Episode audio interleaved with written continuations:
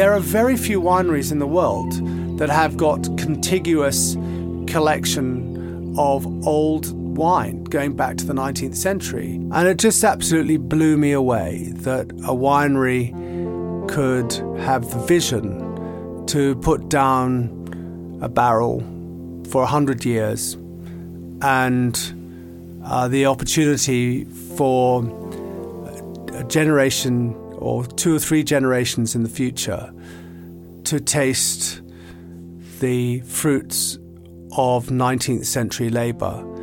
Absolutely amazing that Seppeltsfield is a really, really special place.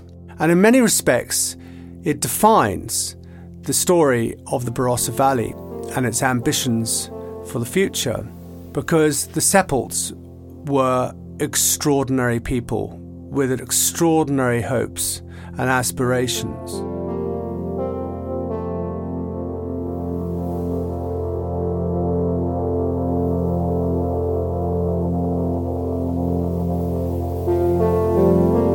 Are listening to Andrew Caillard, and this podcast is a story about Seppeltsfield, one of the greatest wineries of the Barossa Valley. South Australia was established in 1836, and soon after, uh, one of the uh, pioneers of the region, Colonel William Light, who was the Surveyor General of South Australia, uh, took a party uh, northwards of Adelaide to seek uh, agricultural land for future pioneers. And after some days, he arrived in this beautiful wooded uh, area, which he named the Lyndoch Valley and the Barossa Ranges. And today, this region is known as the Barossa, or more commonly known as the Barossa Valley. The first settlers into this region were English pioneers. But soon after, the region attracted uh, a whole community of Silesian immigrants who were escaping persecution from what is now Eastern Europe. And this community was financed by William Angas, who was a visionary um, pioneer for South Australia. And they called this place New Silesia. Joseph Seppelt was very different from all the other Silesian settlers who had established small farms in the Barossa Valley. He arrived with his family from, from Silesia, from the same place, but unlike many of the other settlers, he was very wealthy. He was had been a tobacco merchant um, in Silesia and he had a lot of capital behind him. And so he was able to buy a lot of land and he was able to invest in buildings, vineyards, and uh, was able to establish a going concern very early on. But what happened was he when he planted tobacco, he found that the climate really wasn't suited to tobacco. So he looked for other crops that were more suitable for the warm, dry climate that the Barossa Valley was known for.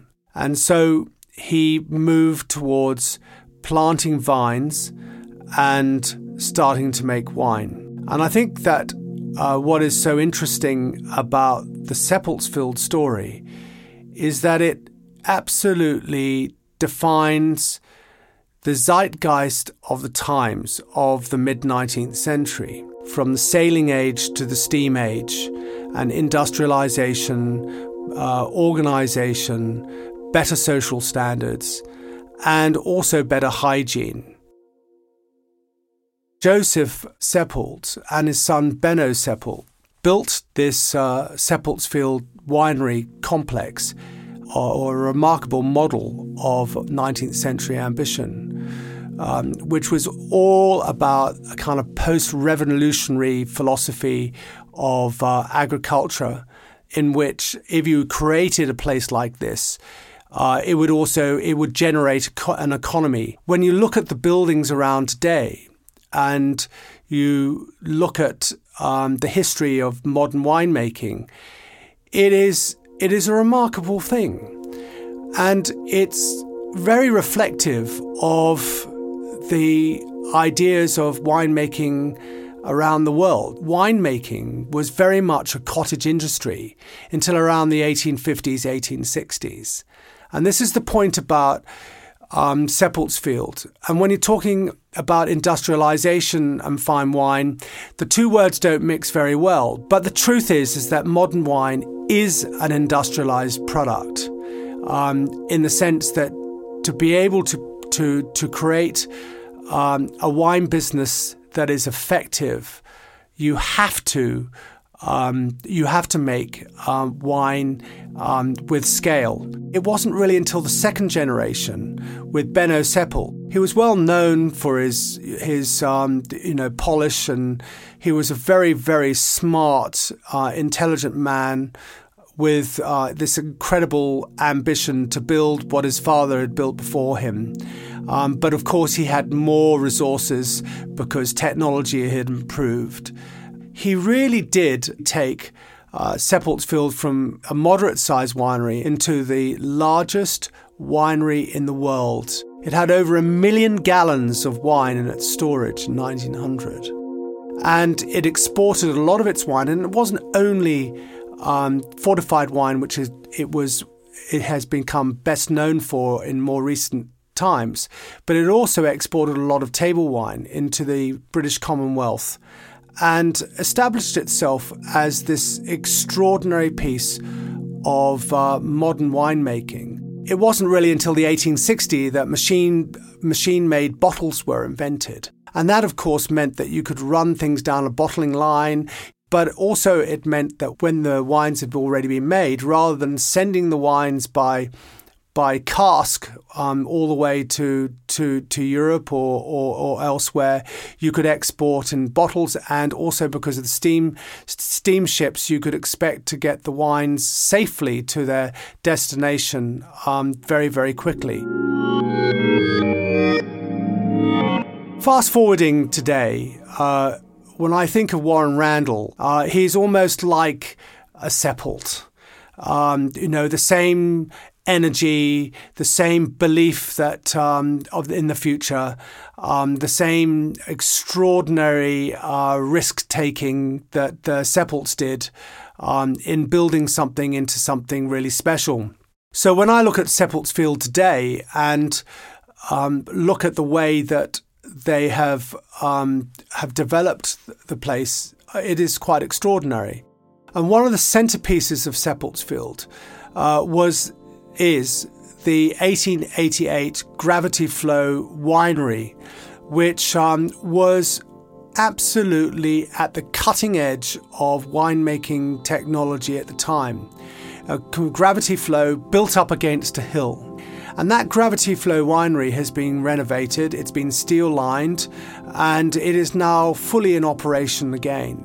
That is a fragment of a 19th century ambition that is, is continuing uh, with, because of the belief of, uh, of Warren Randall that, uh, that he can redefine the Seppeltsfield name in, the modern, in modern times.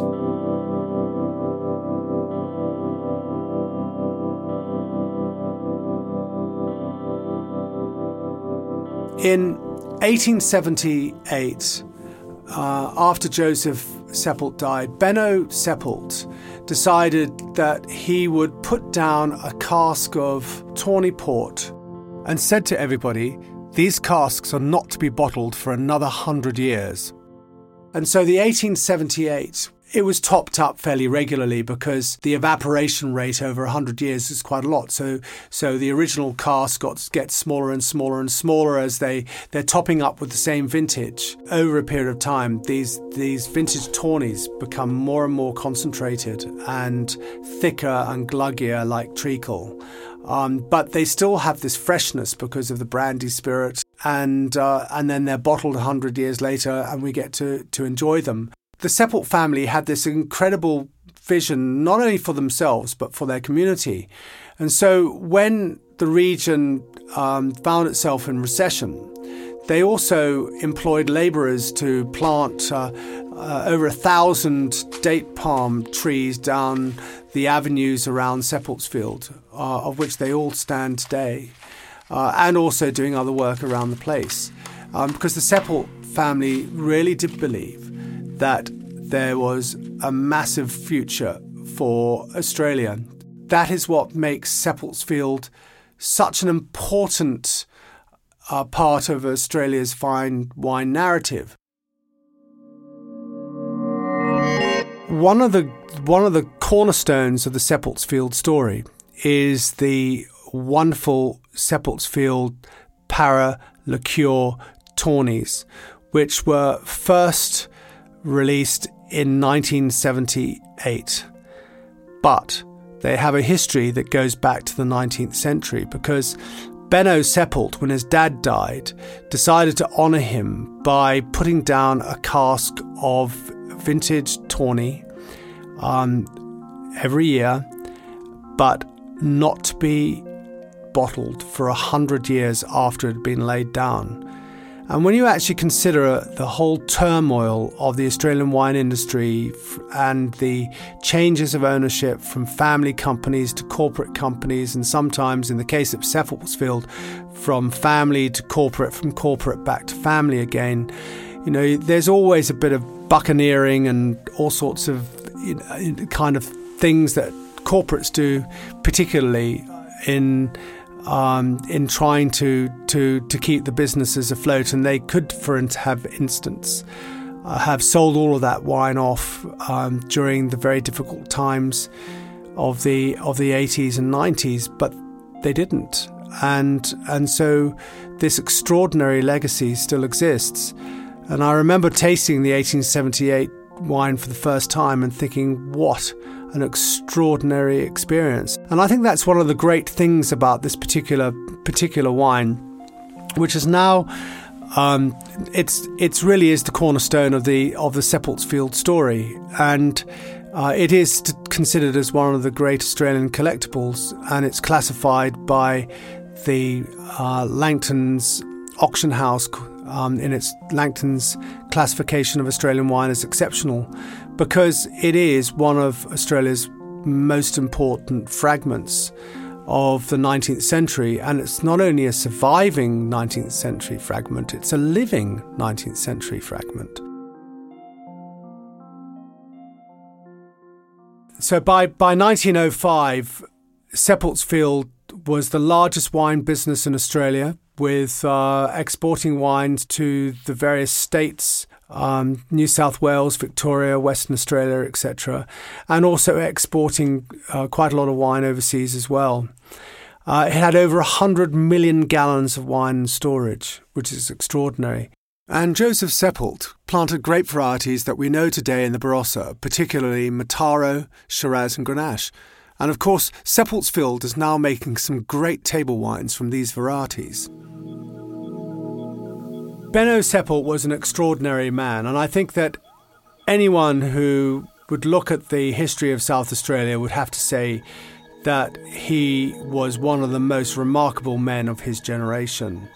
He was described as an inventive genius, and uh, his grasp of detail and prompt and exact business methods were hugely admired by his contemporaries and by other leaders of, uh, of the state or of the colony. By the late 1800s, uh, Seppeltsfield was regard, regarded as the finest of its kind and approaching the finest growths of Europe. And I think that's one of the points that should be made about Australian wine, and particularly of Australian wine in the 19th century. Today, Australia is renowned for a lot of its um, volume brands. During the 19th century, Australia had a premium, a very, very strong premium edge, and the wines were hugely admired by the commentators of the time for their authenticity, for their richness, for their volume, for their longevity, for their potential as really fine wines. And what I think is so exciting about Seppeltsfield today is the ambition of Seppeltsfield is to bring back that optimism and that belief that uh, the Barossa Valley, which is already doing a lot of other wineries are doing, but the Barossa Valley generally is one of the great wine regions of the world and can produce some of the greatest wines in the world.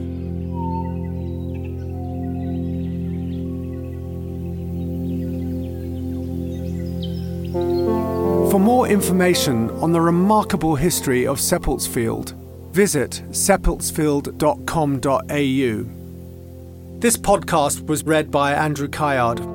Sound designed by Declan Diacono at Clang Studios. Music by James Greville. And produced by Christoph Priddle.